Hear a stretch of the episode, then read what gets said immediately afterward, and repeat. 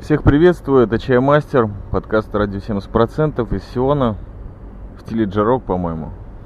Подмывает сказать «с добрым утром», потому что большинство своих подкастов я записываю обычно либо вечером, либо где-то днем, в дикой спешке, в пятницу.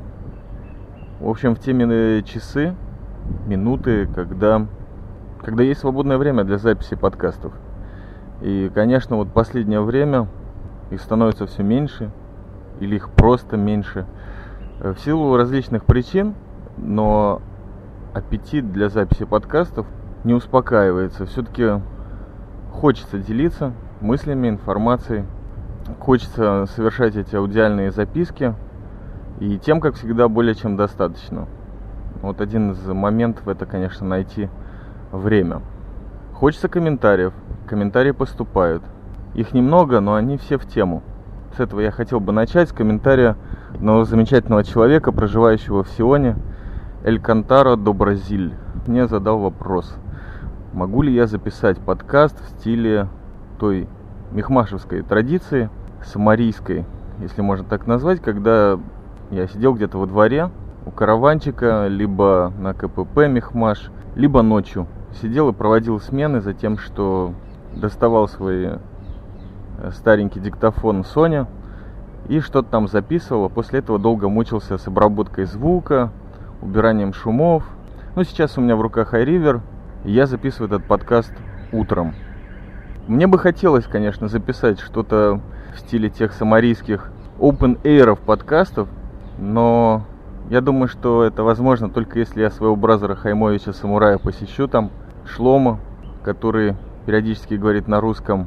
Я, конечно, где-то скучаю по этим людям, потому что давно их всех не видел, и вот сейчас у нас пара праздников, конкретно праздник шалашей или праздник Кущ, Сукот, в который, в принципе, по традиции работать не нужно. Но так уж сложились государственные отношения – что приходится это делать? Максимум то, что нужно в Суккот, это хотя бы полдня работать. Но мы здесь в Вавилоне работаем по полной, так что у нас здесь трудовые будни. И я подумал, что можно как-то обмануть систему, а может быть и себя где-то. Но это такой хороший обман. Просто выбраться где-то утром, особенно если совершенно случайно приехал рано, и записать Open Air подкаст, потому что здесь в городе апельсиновых куч я записываю в основном стриткасты. Просто выхожу на улицу, это единственное, что, может быть, меня связывает с самарийской традицией записи чай-мастеринга. Когда ты просто хотя бы выходишь и записываешь подкаст на открытом воздухе. Попытка не пытка. Контент есть, даже немножко прописан, как всегда прописан то ли месяц назад, то ли несколько недель назад. Я попробую, потому что именно тогда в Самарии я брал какой-то диктофон Соня в руки и записывал, а время текло. Времени было достаточно до 6 до 7 утра. Была ночь, достаточно тихо, ну максимум ветер самарийский вдоль холмов. А сейчас я сижу вместе, надо мной табличка Danger of Death. Это такая линия электропередач или просто столб с высоким напряжением. Я подумал, э, да, было какое-то напряжение в Самарии, где-то в этой атмосфере я записывал, так вот каким-то искусственным образом я восстанавливаю, потому что прямо над э, этим столбом высокого напряжения еще и птицы поют. О чем сегодня хотелось бы поговорить или рассказать, так это о практике нанотуризма. Предпоследний выпуск был этому посвящен теории нанотуризма, а сейчас немножко практики, потому что хочется уже добраться и выложить вам те питерские записи. Я надеюсь, что время их придет. Они готовы, но по-прежнему здесь подкасты из Сиона, они должны как-то вызреть, что ли. Так что я не знаю, Алексеевич, получится ли у меня запись в стиле самарийских подкастов, но я попробую. Прежде всего, это Open Air подкаст. Итак, что же было примерно уже почти два месяца назад? Посетил я замечательную великую страну Россию. Был я в отпуске. И отпуск мой был целенаправлен в Санкт-Петербург. Но перед тем, как попасть в этот великий, поистине легендарный город, как я уже сказал в проекции нанотуризма, хотя бы одна мечта должна быть. Вот, кстати, предыдущий видео подкаст из Бейджана, это тоже такая мечта. и тоже нанотуризм, хотя он в пределах и границах Сиона был совершен. Итак, как же я попал в Россию? Ну, во-первых, несколько таких веселых, что ли, юмористических моментов. Я обещался рассказать о Бенгурионе. Это наш международный аэропорт здесь, в Сионе. И точка, безусловно, с которой, можно сказать, по большому счету начинается отпуск, в смысле дорога в отпуск, именно оттуда. Большинство случаев, когда я выезжал за границу, они случались вечером или глубоко ночью, или даже где-то в раннее утро. То есть, по большому счету, облом. Толком не выспишься, все время хочется быть, так сказать, в форме, потому что знаешь, что там, в Бенгурионе, тебя ожидают беспошлиные магазинчики, где обязательно нужно закупить э, тот остаток подарков, который запланировал, немножко качественного алкоголя, который потом будет поджидать тебя на обратном пути, и ты вот так весело захватишь предметы парфюмерии, иногда сигареты, в основном для друзей в последнее время. Бенгурион прежде всего связан, конечно же, с регистрацией. То есть э, вы заходите, стоите в очереди, к вам подходит милая девушка или милый мальчик, а иногда они не милые, берут у вас паспорт, билет и начинают вас допрашивать. Кто паковал вам сумки, брали вы подарки от неизвестных вам личностей или известных. Откуда вы, служили вы в армии, покажите другое удостоверение. По той причине, что я обычно не похож на себя на фотографии паспорта, но в этот раз у меня вот был э, мой новый иностранный паспорт, и, конечно же, фотография была сделана 5 лет назад, но неважно. Какие-то черты лица были все-таки похожи, так что по фотографии меня в этот раз не мучили. Но вообще сама тема проверки или шмона, она для меня довольно тяжела. Я еще как настоящий самарийский чаймастер все еще не освободился. Тяжело воспринимаю все вот эти допросы, вопросы и так далее. Этот напряг Бенгурионе, он связан также с такой темой. В Сионе последние полтора года посетили нас парочка замечательных людей из России. Я всем пытаюсь рассказать, как здесь хорошо, даже что-то показать.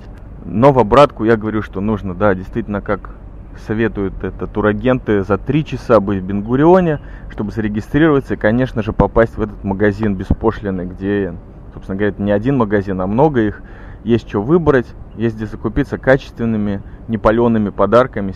Но, к сожалению, эти два замечательных человека, или даже три, сейчас точно не помню, столкнулись вот именно с этими дурацкими проверками, допросами. То есть мурыжили их долго, потом просто потрошили сумки на предмет непонятно чего, и у людей буквально оставалось 0 минут на эти беспошлинные магазины, или даже минус 15, минус 20 минут. То есть э, мне известен случай, когда просто весь рейс задержали, потому что большинство туристов, которые хотели возвратиться в Россию, они просто проторчали 3 часа.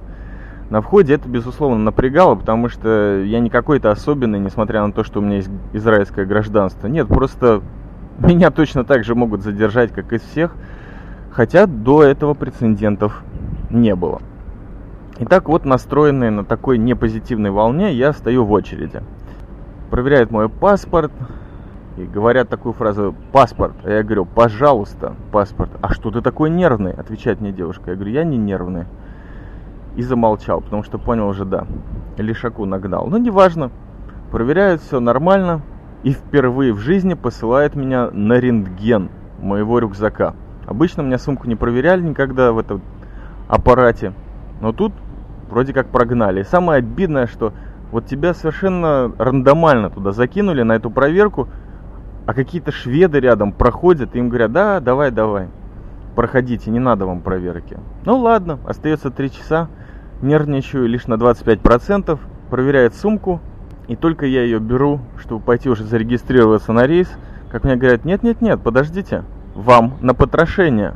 И вижу я перед собой эту замечательную стойку, и в рюкзаке, который я укладывал, наверное, три часа, все аккуратно, чтобы ничего не разбилось. Я понимаю, что сейчас это будет потрошить. Передо мной стойка, где чемоданы громадные потрошат, открывают. Я думаю, что же мне такое нашли? И, конечно, настроение мое падает. Ждать, естественно, приходится, наверное, долго. И я уже, конечно, не в себе, буквально. Пытаюсь добиться от э, каких-то работников, которые постоянно суетятся и которых уже другие люди донимают вопросами, но они постоянно куда-то убегают, а рядом я слышу разговор двух таких дюжих чуваков по-русски, они рассказывают, что а, опять из-за этой грязи Мертвого моря. И тут я вспоминаю, блин, а я же тоже в подарок купил не то, что грязь, а целых 2 килограмма в местной аптеке. Уже начинаю жалеть о том, что не захватил чек, чтобы можно было предъявить. И стою жду. Подходит юноша, я ему говорю, так по поводу чего меня тут тормознули? Может, я какой ножик захватил, но с другой стороны я его отдаю в багаж. У вас есть, говорит этот юноша, грязь в рюкзаке. Вы ее покупали? Я говорю, да, конечно, в Кварсабе. А когда вы ее покупали? Ну и, в общем, разговор идет. Я понимаю, что из-за какой-то грязи в очередной раз я попал. И самое обидное, что ведь, кто знает, могут же забрать, а это подарок. Причем основной этому человеку. Проходит еще 10 минут, и вдруг мне говорят, ну ты точно купил, да? Я говорю, да, я точно купил, я вам не вру. Ну ладно, иди регистрируйся. Так, ну это уже отлично. Меня немножко попускает, и вот я иду, конечно же, внутрь. Прохожу все оставшиеся проверки, уже все готово, все ключи, телефоны, все в рюкзаке, ничего не нужно снимать, кроме пояса, наверное. Даже есть время потусоваться, хотя его немного, выпить кофе, покурить. И вот эта тема курилок, она, кстати, тоже меня как-то затронула. Дело в том, что вот из всех аэропортов, которые я видел, в Бенгурионе, ну, может быть, просто потому, что я его знаю, курилка, она очень стильная. Во-первых, там много места. Во-вторых, она полностью стеклянная. И может так свободно покурить, попить кофеек, настроиться на полет. И главное, что у него есть громадные окна. И ты видишь самолеты, приятная такая обстановка. Вспоминаю, кстати, как на диктофон Sony я записал первый свой подкаст, отправляясь в Ригу, если не ошибаюсь, на тот же самый диктофон Sony как-то все начинает успокаиваться. Вот э, курилка, значит, в Бенгурионе очень стильная.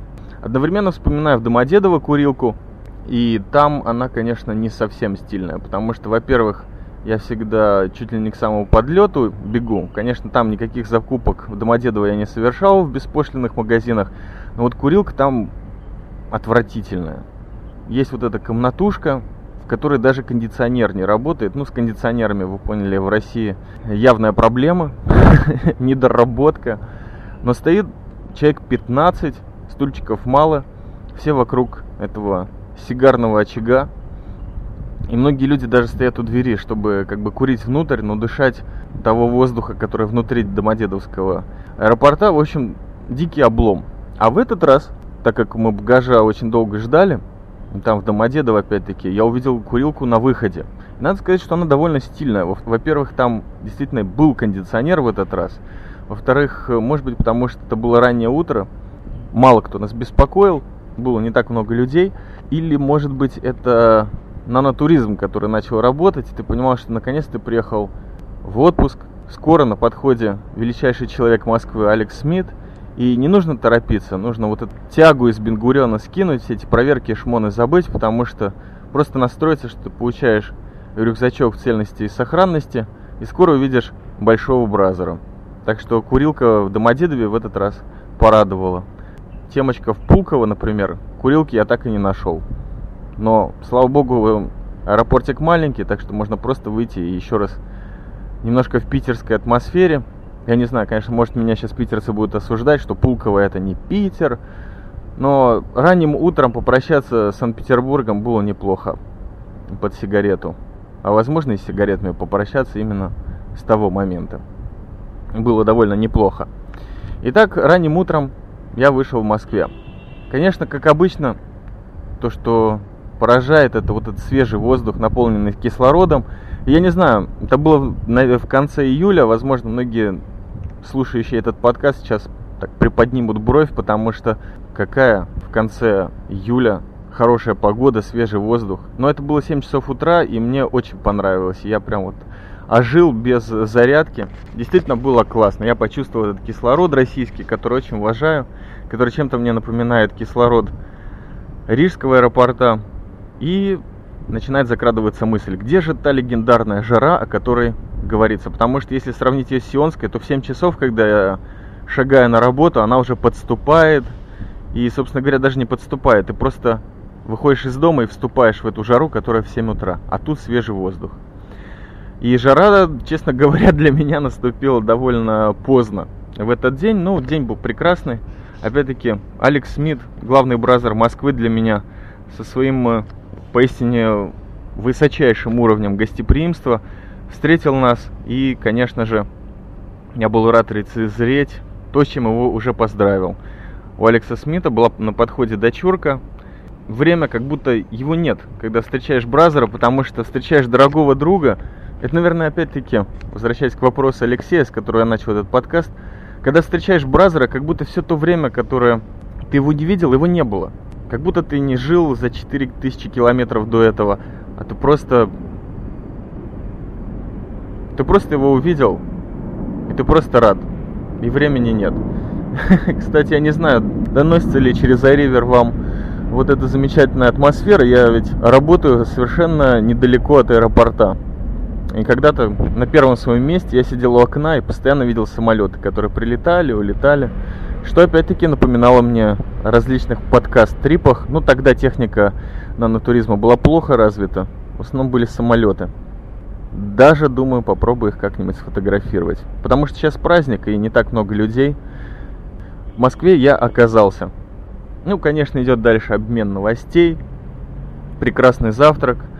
И, конечно же, еще одна из э, технических сторон нанотуризма – это страховка. Дело в том, что страховку делать в Израиле, как по мне, так невыгодно. Она дорогая, и, собственно, начинается этот замечательный израильский агрессивный маркетинг именно с этой страховки. То есть ты платишь за больничную кассу, взносы, вроде какие-то тебе скидки должны сделать, но их не делают. Тебе просто называют сумму в 40 или в 50 долларов на 10 дней.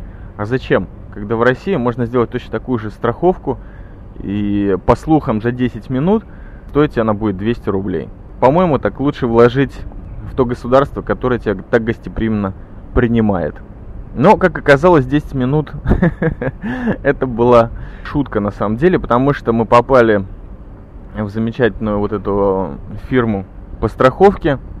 Сидел там мужчина, и вот там начала меня захватывать та московская жара. Я понял, в чем проблема. Проблема не находиться на улице, в это жаркое лето в Москве. Смога еще, кстати, не было. Проблема находиться внутри помещения, где сидит человек э, с замечательного советского образца носовым платком и постоянно обтирается, говорит медленно, а дышать даже при открытом окне совершенно невозможно в офисе.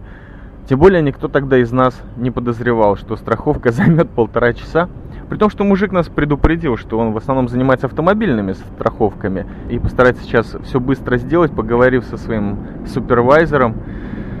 Ой, как страшно без кондея на самом деле. Но слава богу, я был не один, нас было много, все были люди четкие. Мы опять-таки вложились в российскую экономику тем, что бесконечно покупали минеральную воду в ларьке на остановке и работали по сменам. Полчаса кто-то внутри, другой курит, либо сидит в машине, поглощает кондиционер. Ну, потом смена, естественно. Но это не важно. На самом деле, вот это был первый буддийский опыт, потому что я понял, что время меня уже не напрягает. Никаких шмонов, никаких допросов. А страховка это такая штука, возможно, не стоит, если, будучи настоящим буддистом или сионистом, ее делать, тратить бабки, ну бог с ним. Пусть будет. Надо убрать эту фишку из мозга, тем более стоит эта фишка всего 200 рублей. Ну, неважно, время мы не потеряли, а я все продолжал спрашивать Алекса Смита, Brother, а когда же наступит московская жара? Уже 11 дня, уже 12 дня. Э, как тут вообще с этим делом-то? Жара, говорит Алекс Смит, в 3 часа дня. Хотя это уже жарко. Ну, ребят, если у вас такая жара будет весь мой отпуск, то я согласен. В принципе, у вас хотя бы дышать можно. Как вы понимаете, моя задержка в Москве не была посвящена этому городу. Это как э, выйти на полустанке. Впереди был совершенно неизвестный для меня опыт пользования РЖД. Конечно же, можно было что-то замутить вроде как подкастерского слета, москвичейча мастера, что-то, наверное, записать. Но это еще одна фишка, благодаря нанотуризму, я ее понял – подкастерские встречи где-то закончились. То есть э, в Софрино или на Истре в последнем уходящий 2010 год я не участвовал. Кого не удалось в силу организации нанотуризма, это, конечно, нанотуризм, но подготавливать его стоит все-таки заранее. Я не успел никого предупредить, так уж получилось. Вы, ребята, не серчайте, тропой Джа идем, так что встретимся, обязательно встретимся. Просто по-человечески, как будто я приехал в какой-то город, как будто Москва в Сионе. Я просто долго ехал или летел. И просто позвонил тем, кто, возможно, вот были телефоны, номера. И таким образом мы встретились где-то там на чистых прудах. И, конечно же, уже были полностью отоварены отсутствием э, кондея, так что искали место с кондеем. И искали тех бразеров, кто мог вот встретиться, чисто так подорваться в тот день. Я уже не помню, по-моему, это была суббота. Да, такой шабас в Москве был полностью проведен, по крайней мере, его дневные часы. И подъехали замечательные люди, которые вот... За это я даже не знаю, кому честно сказать, кроме Джа спасибо. Может, Стрельникова, а может быть, Софрина, а может быть, подкаст движению, а может быть, Russian подкастингу, Russian подкастингу. Но подъехали Кошка в ромашках, подъехал Саша МС Квадрат, Алекс Смит с нами был до самого конца почти. Подъехал замечательный Яшарыч, Конечно же, с нами была NHK, наш человек на Кипре, главный аналитик Сиона и мира. И был еще один человек, с которым я еще после, конечно же, встречусь в Питере, увижу его, это Кош Эгейн. Человек, которого я видел только в качестве комментатора в основном подкастов «Двойное отрицание». Тогда не особо интересовался этой личностью, но вдруг вот так оказался подкастослушатель в моей жизни. Было очень приятно познакомиться – Юль, тебе привет. Честно говоря, тогда в Москве не особо э, с ней общался, но факт то, что к чему я все клоню, это к тому, что подкаст, встречи, наверное, перестали происходить. По крайней мере для меня просто происходила встреча хороших, добрых друзей, которых удалось увидеть. Некоторых, конечно, не удалось увидеть, но да бог с ним. Как я уже сказал, встреча, наверное, не за горами. Это была просто встреча кто мог как говорится. И это было прекрасно, потому что, опять-таки, попробовал те самые известные российские суши. Пусть это было и не в Питере, а в Япоше прежде всего. В Япоше Москва. И суши, конечно, российские это тема вечная, потому что они прежде всего вкусные. Во-вторых, они в два, если не в три раза больше, чем в Сионе, к сожалению. Но в Сионе они кошерные, а в Япоше нет. Не знаю, имеет ли это дополнительное качество. Безусловно, имеет, но Суши хочется все-таки побольше. И, безусловно, светлое бочковое нефильтрованное пиво. Это, без сомнения, очень классно. Это то, за что я люблю Россию и, может быть, немножко Москву. Итак, последняя тема в Москве, наверное, это, конечно же, кондеи. С кондеями беда. Потому что их хочется. Сразу понимаешь, что ты не в Сионе, Вроде они как-то и есть. Это действительно проблема частным образом. То есть в Сионе нет такого. Никто не спрашивает, хочет ли муниципалитет, чтобы у меня был кондей, или не хочет, можно ли его устанавливать, можно ли портить фасад э, дома или здания. Нет, их просто устанавливают. Просто заказываешь техника, заказываешь сам кондиционер, приезжает человек, берет с тебя кучу бабок и устанавливает. А вот в Москве, как оказалось, да и в других городах, которые я посетил, все гораздо сложнее. При том, что там на чистых прудах я посмотрел на это замечательное здание, внизу которого мы сидели, и увидел, что прямо на колоннах, чуть ли не на лепнение, установлены в ряд три кондиционера. Очень интересно, думаю. Сколько же лет этот человек, который хотел их установить, стоял в очереди? Ну, да бог с ним. Известно, что в России многие вещи можно добиться нелицензионным путем. После этой замечательной встречи, когда мы отправились на вокзал в сторону города на Волге, мне уже серьезно захотелось кондиционера. Хотя эти 40 градусов в Москве можно было выдержать. Это не самая дикая жара, в которой я участвовал. Тем более, всегда есть такое впечатление, что это в мегаполисе жарко, а где-то там, за рекой, возможно, нет. И кондей я нашел. Самым удивительным образом поезде. Безусловно, это какой-то опыт э, нанотуриста, который будет очень странен всем другим людям. Я знаю, что не все уважают фирму РЖД, а я зауважал, если честно. Потому что для меня плацкарт сопровождался где-то внутри э, страшными советскими воспоминаниями. Бобру из Крига, э, обосранные через 5 минут после того, как поезд тронулся с туалеты, невозможно к которым вообще добраться – вот крики, бидоны с прокисшим молоком, э, люди, которые, честно говоря, не нашли нужным помыться перед дорогой. Ну, действительно, зачем воду тратить, наверное, или по каким-то другим причинам, может, воды и нет. Какие-то страшные вещи, рыба за окном, утром из которой ползут червячки. В общем, какая-то жесть, которая частично описана в песнях гражданской обороны. Этого всего не было, честно вам скажу. Этого всего просто не было.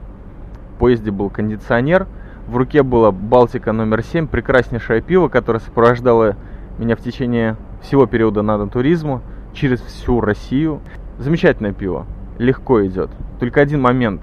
Любому нанотуристу, даже с очень плотным сердцем, не стоит его пить посреди дня.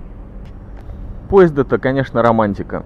По дороге в город на Волге я в основном спал. Причем спал очень хорошо. Как-то после Москвы в основном спится в плацкарте очень классно. Есть даже телевизор. И главное, что попутчики спокойные, взрослые люди. Кто-то пьет минеральную воду, кто-то читает этот журнал на французском. Даже можно в тамбуре покурить. А в тамбуре покурить это своеобразная романтическая тема. И вот мне кажется, это из ряда тех топиков, которые я в своей жизни, наверное, пропустил. Потому что покурить в тамбуре, подумать под стук, ну, уже не трамвайных, а колес поезда, что-то в голове всплывает такое. Дорога, она, конечно, не всегда такая печальная, когда обращаешься внутрь себя. В данном моем случае я просто пытался вспомнить что-то из, из прошлого. В тамбуре накурено и где-то даже свежо. Но особых мыслей не было. Остался в памяти город ковров, какие-то рок-песни из прошлого. Единственное, что у меня осталось в голове, это то, что на полустанке, то ли во Владимире, то ли где-то еще, можно было еще раз затариться пивом Балтикой, постояв в очереди, постоянно стремаясь, а вдруг поезд уйдет без меня. Ну, хоть паспорт со мной, какие-то копейки. Но одет я совершенно как-то по-домашнему. Стоя в очереди, я, я обратил внимание на следующий курьез. Это логотип РЖД, который я почему-то читал на иврите. Вот так вот он был написан. Я не знаю, если у меня осталась где-то фотография, а может быть найду, потому что обязательно нужно э, приложить к подкасту я читал логотип РЖД справа налево. И выходило слово «пук», которое, без сомнения, после прочтения еще больше волновало и веселило. И спросил NHNK, что же это за слово, почему оно написано на простом российском поезде, который идет то ли в набережные Челны, то ли в Вятку, не помню куда точно. Логотип РЖД, ответила мне NHNK, и я все равно не увидел написание этого слова. Так что, россияне, Расскажите мне, я уже где-то видел пост на тему того, как каббалисты завоевывают э, современную Россию, но, безусловно, это был знак мне. А потом я оказался в городе на Волге, в котором были, без сомнения, только родные души. Область, в которой оказался, было прекрасно. Садово-дачные участки, речка, лес, дорога. Удалось понять, как все-таки россияне передвигаются в пробках или против пробки, как выезжают на противоположную полосу, еду со скоростью 120 км в час тебе прямо в лоб. Обстановка была хорошая, жара не замечалась, вода была очень близко. Гарь, если честно, под знаком которой прошло все это лето в России, она больше в самом городе ощущалась и меньше в области. А в городе были, опять-таки, родные, близкие люди, и в частности, совершенно потрясающий человек, который известен вам как Исаев Джа, бывший ведущий бывшего подкаста Лахирамандат, одного из самых творческих русских подкастов, которые мне знакомы. Тут же я вспомнил, что в iRiver, у которого совершенно громенная память, по сравнению с диктофоном Sony, целый гигабайт, но уже не фотографии, а аудиозаписи, есть небольшая запись, потому что Исаев Джам буквально несколько месяцев назад, или даже уже полгода назад, посетил Сион с кратким коммерческим визитом. Я, конечно, попытался записать с ним подкаст, но в конце получилась очень короткая запись, которая, возможно, знаковая. И по поводу меня, чаймастера, уже живущего в городе апельсиновых куч, а не в Мале Мехмаше, где мы где-то, наверное, около года с Исаевым Джа проживали и поднимали, собственно говоря, сионский, мехмашевский, самарийский подкастинг. Э, Исаев Джа живет там, в городе на Волге, уже несколько лет. И вот эту запись я вам сейчас поставлю в качестве перебивки. Исаев Джа. Тысячу раз от внешний вид их вызывает. Идет запись. Идет запись. Мы подготовили взлетную полосу хумусом и кофе. Твое слово, покидая Израиль после коммерческой поездки. Пожалуйста, Исаев Джа. Подкаст Лахер Мандад. Волшебное слово Че. Че по-китайски ху. Нет, че по-китайски жо. А ху это то, что у ишака между... А я думал, что у ишака между ног хорош. Я тоже так когда-то думал. Оказывается, это не так. Ты вернешься к нам, брат? Я подумаю. В полете? В бреющем. Всем хорошей недели. Итак, это был Исаев Джа, с которым ничего не удалось записать в городе на Волге, где, кстати, замечательный Кремль. И встреча с этой рекой почему-то не была наполнена мистицизмом, только знаки вокруг были. То есть смотрел я на Волгу, понимал, что эта река матушка, только, наверное, не моя. Просто широкая река, просто корабли по ней идут или баржи. Не так она меня впечатлила. Наверное, нанотурист должен быть помоложе и как-то ближе к контексту картин Репина или всяческих описаний Максима Горького. Но это у меня уже далеко за горами, поэтому Волгой я впечатлился, но не настолько сильно, как, наверное, хотелось бы лет 20 назад. Но в любом случае Кремль и Волга – это, безусловно, что-то знаковое. Кроме московского Кремля я других-то и не видел. А Волгу вообще в первый раз. Ах, да, кстати, на Волге тоже курьез был интересный. Несколько человек разговаривали о ермолке и как она у евреев на голове сидит, как она защищает лысину от солнца. Это было очень странно, но, безусловно, как я уже сказал, вот эти каббалистические знаки преследовали меня.